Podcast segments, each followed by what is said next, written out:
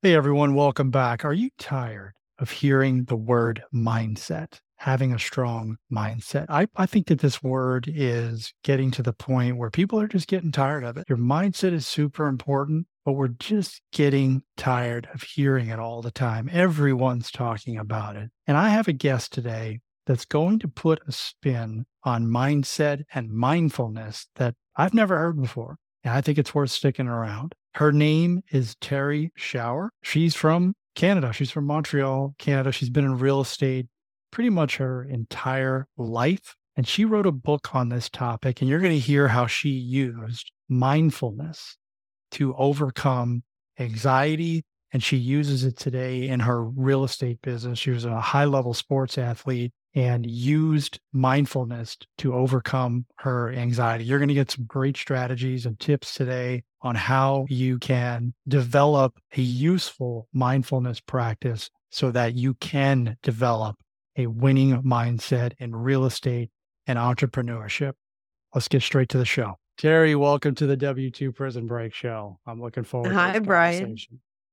Hi, Brian. Thanks for having me on. We have we've spoken quite a bit over the last couple of days, and I'm really excited about today's topic, which is going to be specifically mindset and mindset as it relates to the real estate industry, because this is really important, and something that I don't think is talked about enough in depth. And I want to go in depth here, and, I, am looking forward to to you helping the audience learn about some tips and strategies and and and, and about this business. But before we do that can you just give us like maybe the 60 to 90 second version of Terrie before you got to this point where we're talking about real estate investing and, and mindset?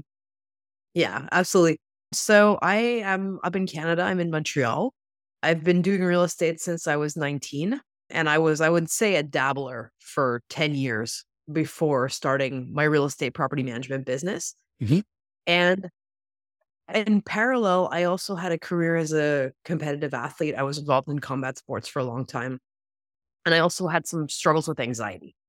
And it was really through those other two aspects of my life that I came in contact with mindfulness, a mindfulness practice. And I really got heavy into, and we can get into this later, but delineating like mindset and mindfulness. And I found that had such a huge impact on my life and as things went on, I really began to see how that could be transferred into succeeding at real estate. So, learn that methodology for mental training, if you will, through like martial arts and overcoming anxiety. And then I was able to see, wow, this really works well in real estate. And then that sort of culminated in me starting a coaching business and writing the book called The Mindful Landlord, which is specifically that. So, that's the, in a nutshell, elevator version. awesome. And I'm pretty sure you kept that like 60 to 90 seconds. So thanks for doing that. Something jumped right out at me when you said it was delineating between mindfulness, mindset, and mindfulness. Can you please talk further about that?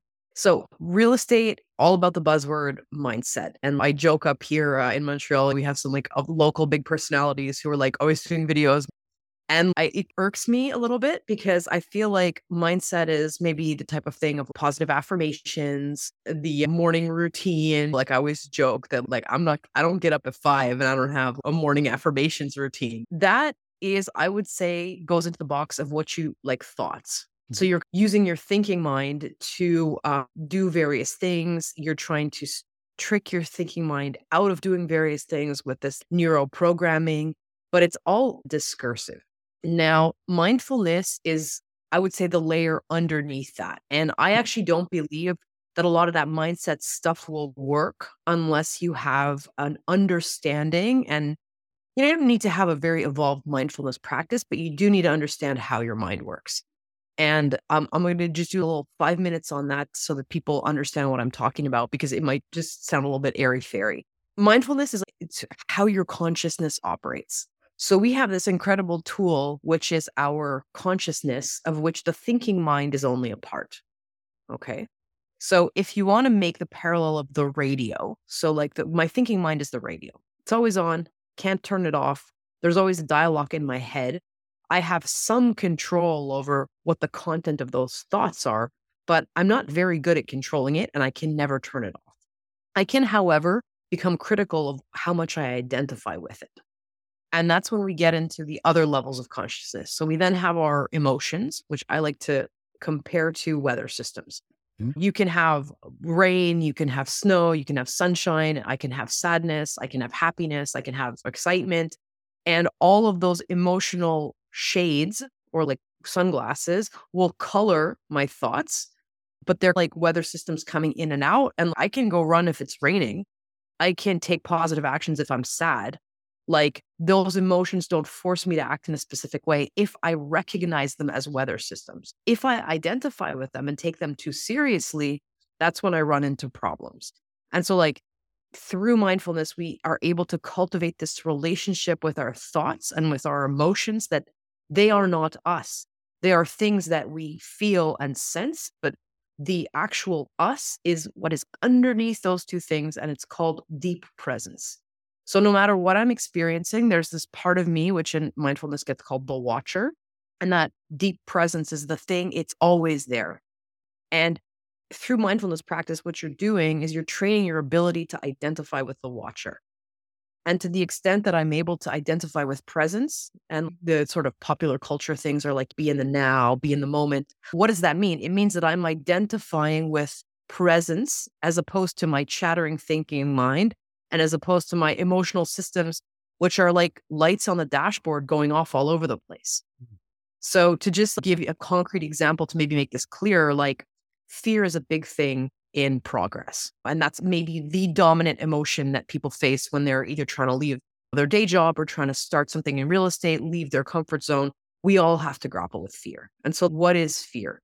Fear is a dashboard light that is there to warn you that something might be dangerous. Now, maybe that dashboard light is on for a good reason, or maybe it's just on because you're uncomfortable. And it's the job of the watcher to be like, oh, look, I'm having a fear response now. How much do I want to identify with it? How much do I need to take it seriously? And how much is it, ah, that dashboard light comes on every time my car, I just smack the dashboard and it goes off again. So you choose the degree to which you identify with that. And then there's like the spirally thoughts that go on top because fear is an emotion. Then all of a sudden I start catastrophizing. But like, if I'm trying to condition myself to move through fear, first I'm like, okay, that dashboard light is not on for a good reason.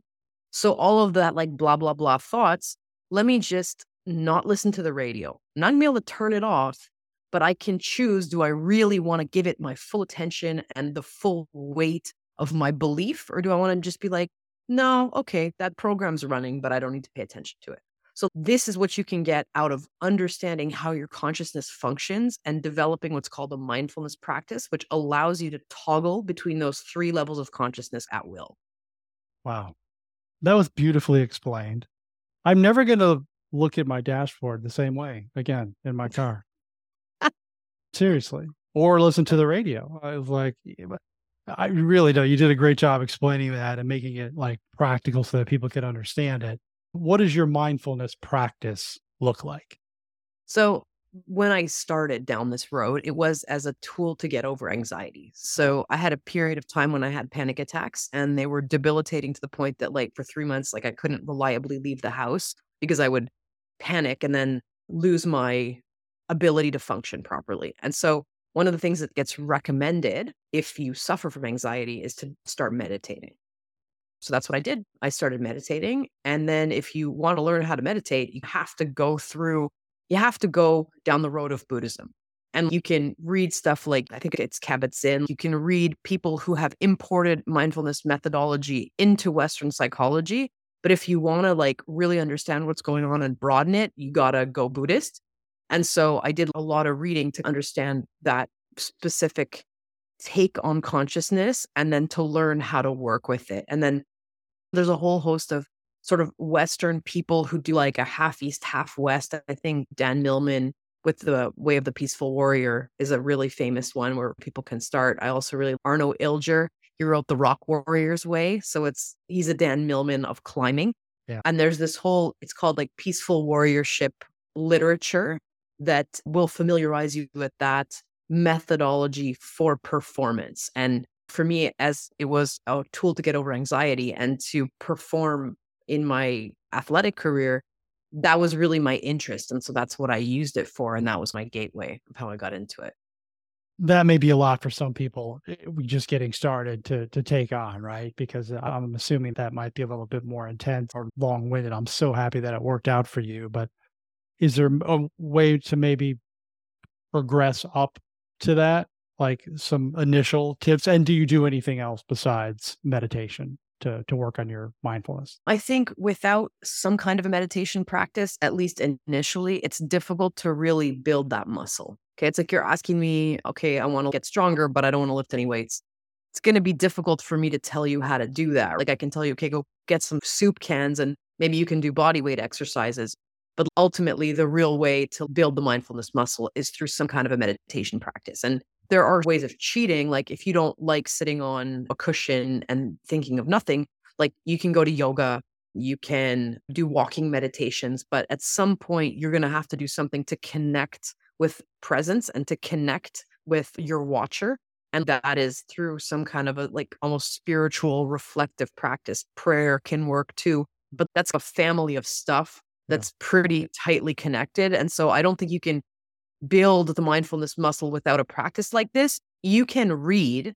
And, you know, I think this is where, or watch the movie, right? If you want to learn about this, there's a movie of Way of the Peaceful Warrior. You can watch it. Um, my book, Mindful Landlord, is also there's sections on these different understanding the mind because it's one thing to, if you understand diet and nutrition, you will be able to just move your life in that direction and build strength just because you understand the principles, whether or not you go to the gym. So, one aspect is understand the methodology. Then, do you have to go to the gym every day? Depends how good you want to get. But those are the two things. And I would say those are the easiest ways to start. Dan Millman, and obviously, want to check out my book. It's Oh, fuses real estate with mindfulness in a way that is going to give you bang for your buck on both of those aspects. So, awesome. So let's, that's a great segue into uh, the next topic is how does this all tie into real estate and why is it important? Yeah. So my business model, my secret sauce has been property management. Okay. So I've been managing properties for 20 years. And as I built my business, it's not been easy.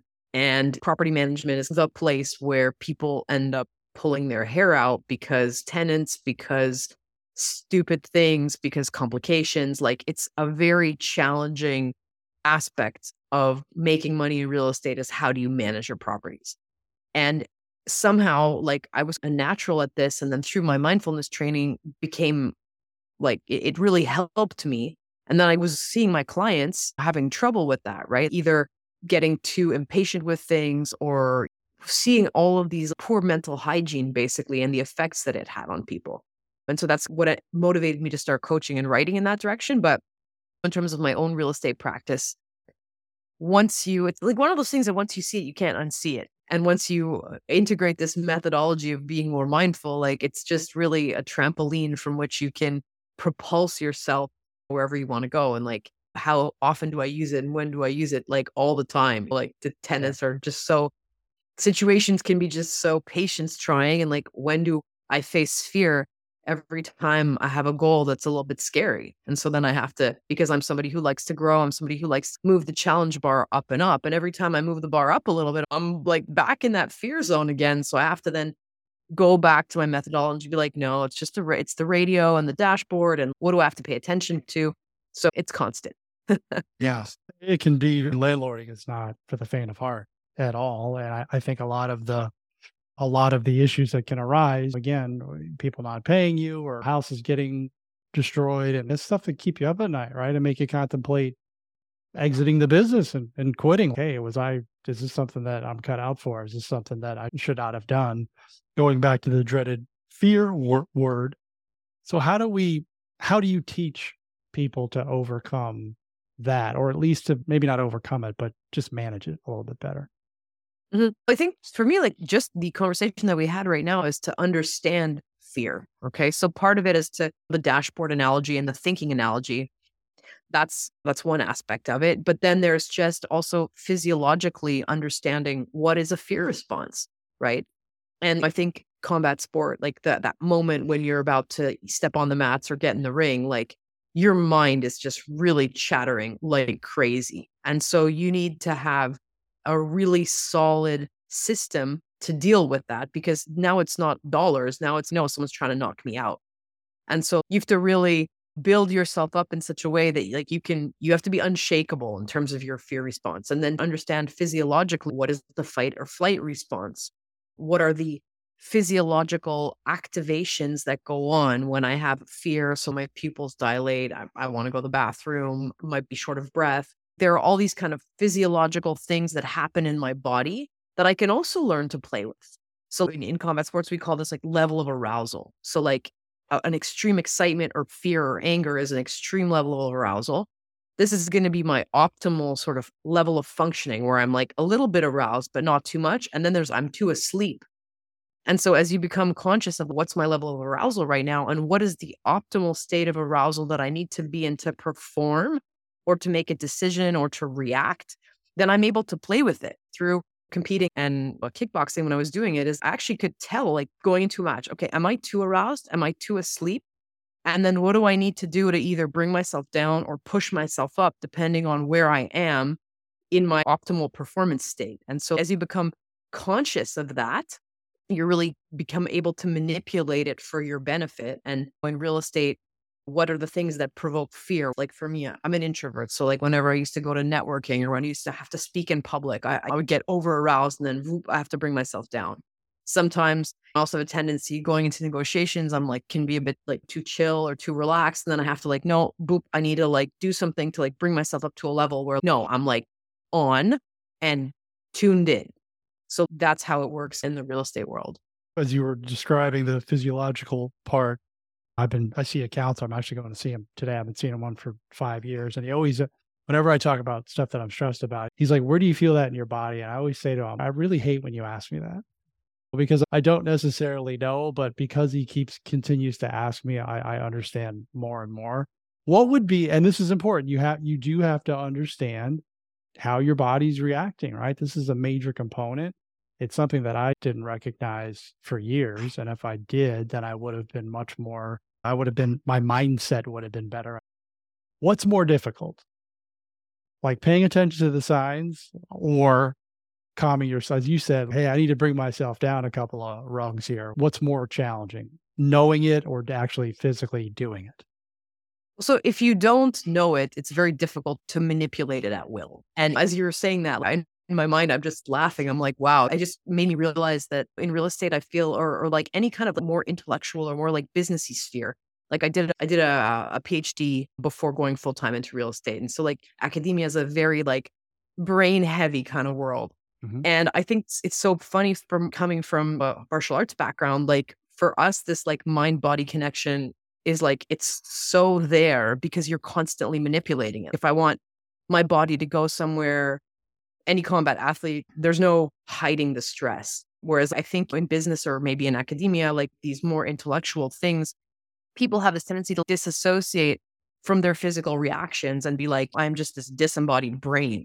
And that's Western culture. Like it's it's pretty like a, a deep thing. But I think the first thing is to become conscious of that. And again, you can go to the methodology to like intellectually understand, yes, my body reacts to certain things because my amygdala, because my hypothalamus, because these like biological understanding structures. But until you do things that are working on that mind body connection, it's difficult to play with the level of arousal because what you have to do if you want to push yourself up or pull yourself down is you work on your physical body, which will then calm your mind or bring you up a level. So for the combat sports things. Like if I'm too sleepy, I need to listen to like exciting music. I need to go jump around. Uh, or if I need to calm myself down, I need to like mentally visualize things that are calming, right? And so these are all things that are going to slow my heart rate. They're going to slow my breathing.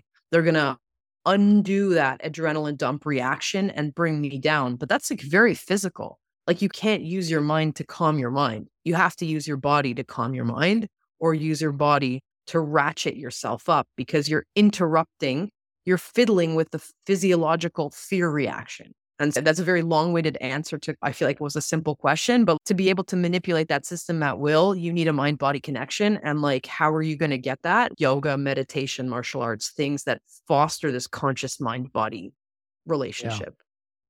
No, it, it's a simple question, but it's a difficult one to, to execute. Yeah. You said that if you're too excited in sport, and this could, you're using sports references, but you can really apply this to anything. You're too excited, like you're emotional, like you're up at this high frequency level, not good. You said a visual, uh, a calming visual. Like, what is something I've never done that before? I only just will breathe and try to calm myself down. But what are some visuals that that you use that help you bring it down a couple levels?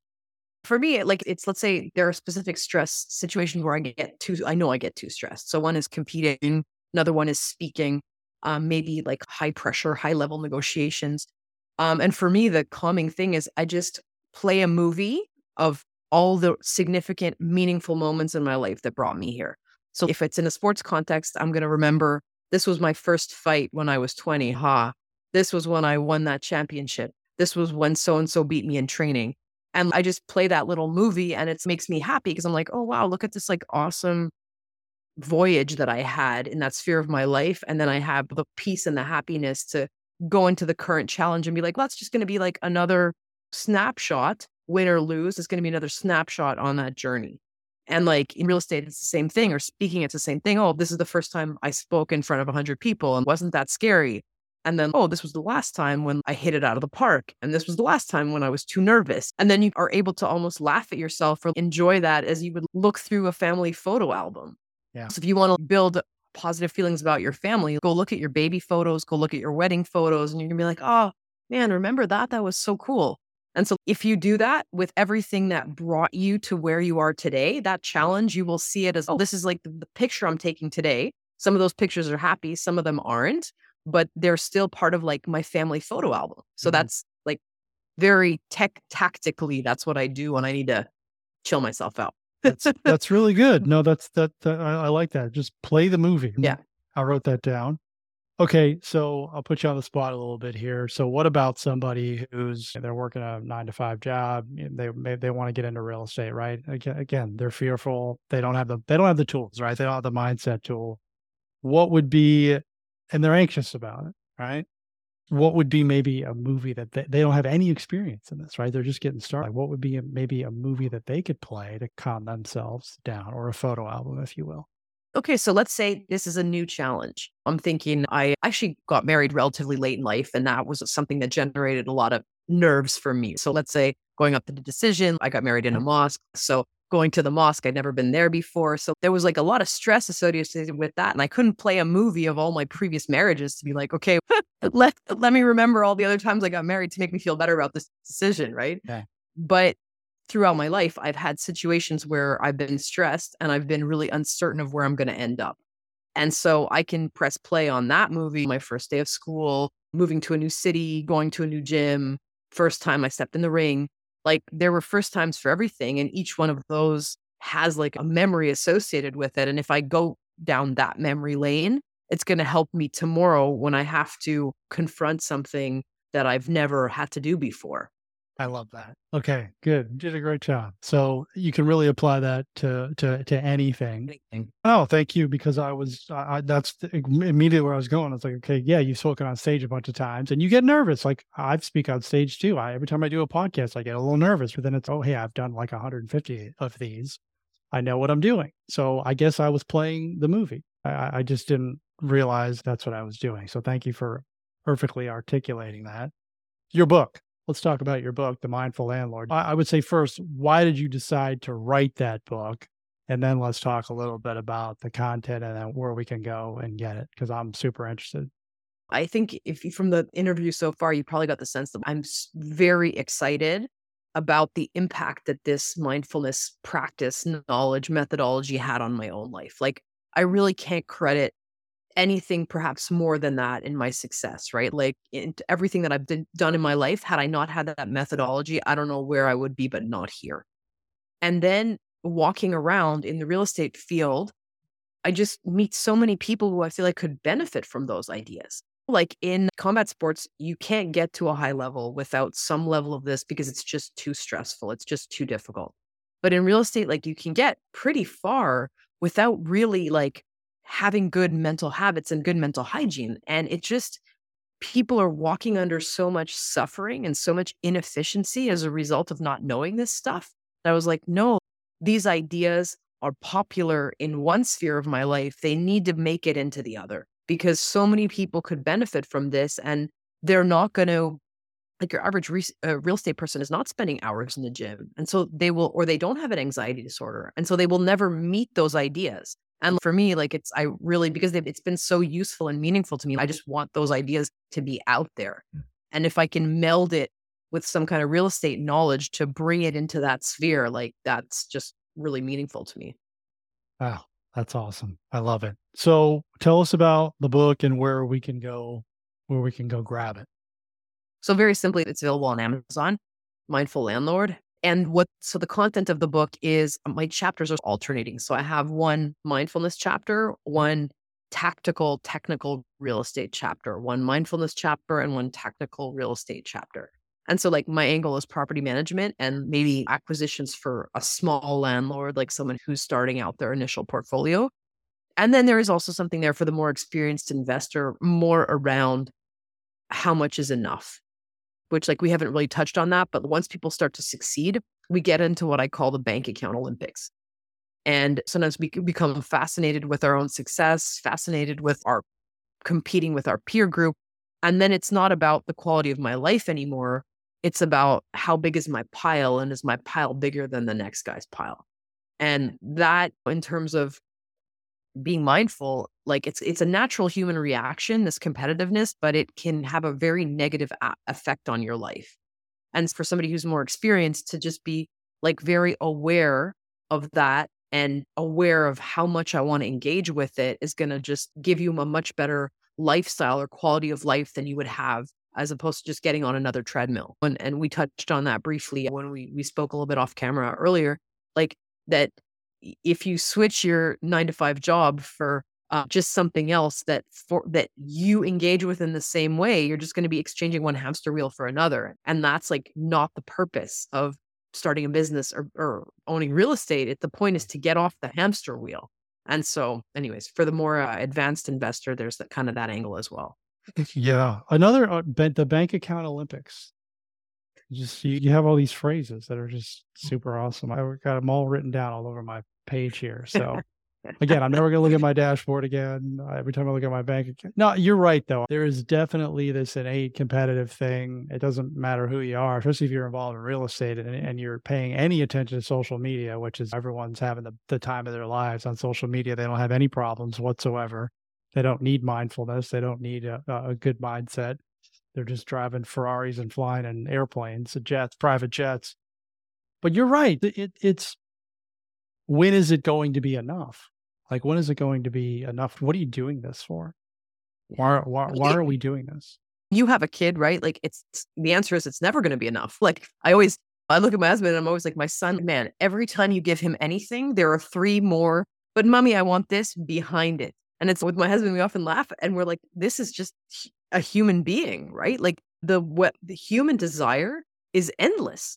And if you want to see this, give your kid a candy and watch him ask for three more. There's no moment when he's just happy to have the first candy. Like the minute he gets the one thing, it's like immediately I've hedonically adjusted to that. And then boom, mm. there's four more desires behind it. And so if you're just like humoristically aware that we're all built that way, and I will never, it will never be enough unless I put in place practices to remind myself to be grateful that I'm satiated ultimately with what I already have. And it's to understand like we are built a certain way. And then how do you hack that to just enjoy your life more and experience more fulfillment because you're you are happy with the first candy. I don't need to eat the next three candies, man. I just got one. Let me be happy about it. That's right. That's right. Although the idea of the other three candies is pretty appealing. So this has been great, Terrie. I, I just thank you for educating us and, and doing it in a way where it just makes it makes sense. Again, I'm I'm just never gonna look at my dashboard the same way. The Mindful Landlord, you guys gotta go grab that book. Uh, it's on Amazon. And I th- I really think it's going to help you. I'm looking forward to to reading it. As we before we wrap up here, Terrie, any anything that I didn't ask you, any parting words, any final thoughts? Maybe you have a quote that you love. Just hit us with your best thing. Ah, oh man, that's really putting me on the spot. I really, I really enjoyed this conversation. I feel like I kind of had a, a lot to say. I guess if I had two parting quotes, like there's two things that I say a lot, not necessarily related to mindfulness, but one is you can't save them all. And I think us people who we want to help, we want to develop, we want to grow, sometimes it's hard to not put yourself in a position where you're taking responsibility for what everyone else is doing. And then the other one, the flip side of that is radical responsibility, right? I am fully responsible for my results, for the things that are showing up for me. And the extent to which I take ownership of that is the extent to which I can influence them. But in that, you also have to be super scrupulous about not taking responsibility or thinking you're you have control over stuff that you don't have control over. And again, this could be like this the serenity prayer if I could rattle it off, which I can't. But there are certain things that we need to f- make ourselves accountable for. And then there are things that we need to just look, this is not, I'm going to, I control my inputs. I don't control the outcome. And that's like a, a very, another very big thing in, in mindfulness is that all I can do is build good habits, build good behaviors. I can set goals, but I don't control whether I hit the goals. I do control my behavior that will ultimately result in those goals. Hopefully, that's some constructive parting words. well, well, uh, nailed it, nailed it. So I, I put you on the spot, and and you did a great job. So thank you, Terrie. This has been great. I, I look forward to having you back on on the show at some point. And everyone out there, I hope you got a ton of value from Terrie's insights and grab the book and just make it a great day.